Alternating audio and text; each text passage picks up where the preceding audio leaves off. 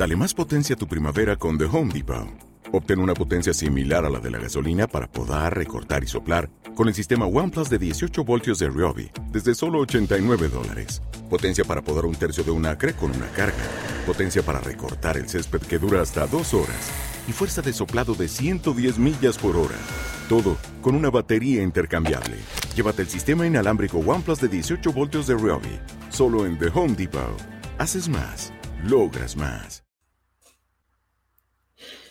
Vale, muy bien, ya estamos en directo. Muy buenas, muy buenas a quien está ahora en directo, quien vaya a ver la grabación de la entrevista después y todo eso. Hoy tengo el gran placer de tener a José César eh, Perales, es doctor en psicología y profesor en la Universidad de Granada y es, vamos, un, un experto y una de mis personas de referencia en cuanto al tema, a los temas de adicciones, sobre todo adicciones comportamentales, eh, ludopatía, trastorno de juego, también temas de toma de decisiones, etcétera. Es un absoluto placer tenerte aquí en directo, José. Muchas gracias, Es un placer para mí también. y como, bueno, tú estás ahora mismo en Granada, ¿no? Imagino, eh, en la práctica confinado como la mayoría de nosotros. Sí, bueno, eh, en la universidad estamos online, mm. así que prácticamente, como tú dices, en la práctica confinado. Estamos, ya poco a poco parece que nos van relajando las medidas a nivel municipal, pero bueno, mi vida sí, la verdad es que es bastante, bastante sencilla desde hace ya casi, casi un año. Sigo ahí manteniendo el contacto con el mundo real por, los niños que están en el cole y tal, pero lo, mm. que es mi, lo que es mi agenda profesional es bastante monótona, la verdad. Ya, qué maravilla, ¿eh? la, mayoría de gente pagaría, ¿no? Por, por, tener una vida más tranquila, más retirada, y sobre todo en estos tiempos de... Tiene sus ventajas también. Ay, pues eh, nada, te quería preguntar para empezar, eh, José, porque claro, tú eres una de esas personas de, referencia en todo el tema de, adicciones o conductas adictivas, ¿no?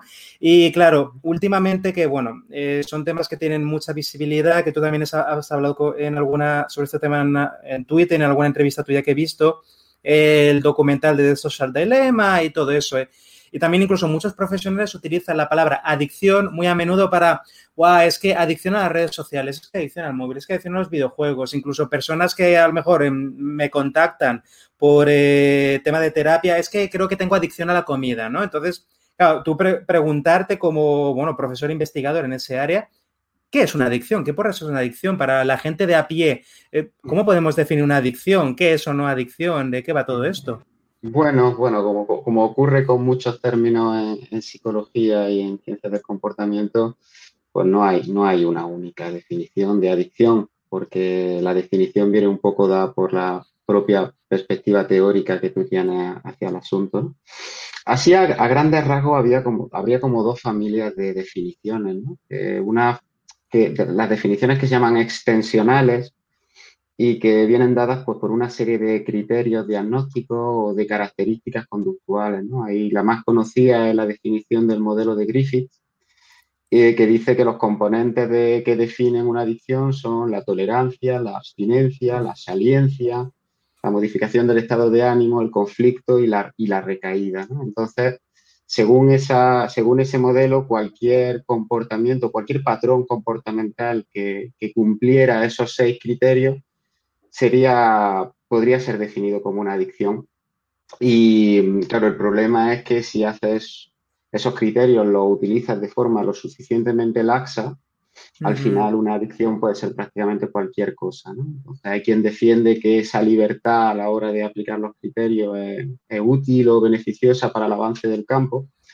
Yo creo que no. O sea, yo tengo una postura bastante clara al respecto. Yo creo que ampliar las definiciones de esa manera acaban en que acaban en conceptos que no significan prácticamente nada o, mejor dicho, que no son útiles porque no nos dan ninguna información sobre cómo abordarlos o cómo prevenirlos.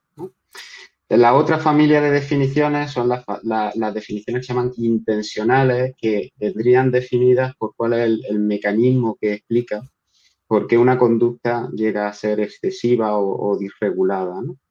Entonces ahí no hay, no hay una única, no hay un único modelo o único mecanismo que todo el mundo esté dispuesto a aceptar como el mecanismo explicativo de las conductas adictivas, pero bueno, tenemos, bueno, tenemos buena hipótesis ¿no? de por qué una persona llega a perder el control de la conducta.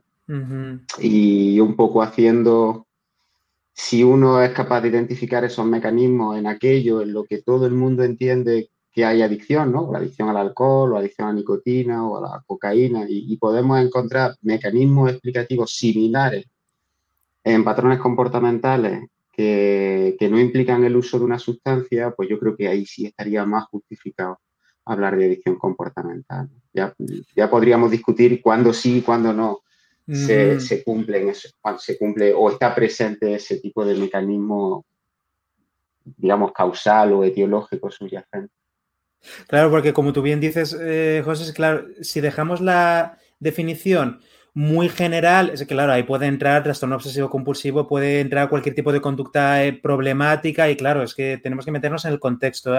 Nos falta mucha información y claro, si, si el hecho de poner una etiqueta, pues esto es adicción, esto es X, no nos da información sobre cómo abordar eso, cómo trabajar eso pues, en terapia, en intervención, lo que sea, pues eh, estamos causando más confusión que otra cosa. Podemos causar más confusión que otra cosa y etcétera, etcétera. Mm, se genera un pánico muchas veces injustificado, ¿no? Que verdad que esto al final redunda en que, la gente se asusta, ¿no? Y, algunas veces lleva a tomar medidas que además eh, distraen los recursos de problemas que son, que son más importantes, ¿no? Y luego también produce un cierto efecto de estigmatización de ciertas actividades que en principio son actividades lúdicas y saludables y que solamente producen problemas en casos muy, muy concretos y hacen que se vean como problemáticas cosas que en la inmensa mayoría de los casos no son problemáticas, incluso pueden ser hasta beneficiosas.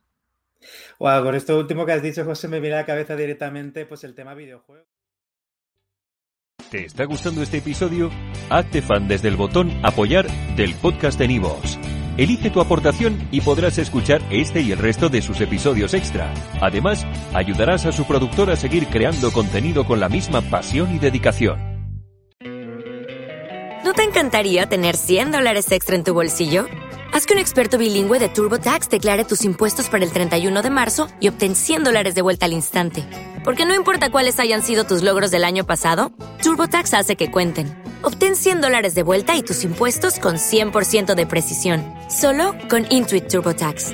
Debes declarar para el 31 de marzo. Crédito solo aplicable al costo de la presentación federal con TurboTax Full Service. Oferta sujeta a cambios o cancelación en cualquier momento.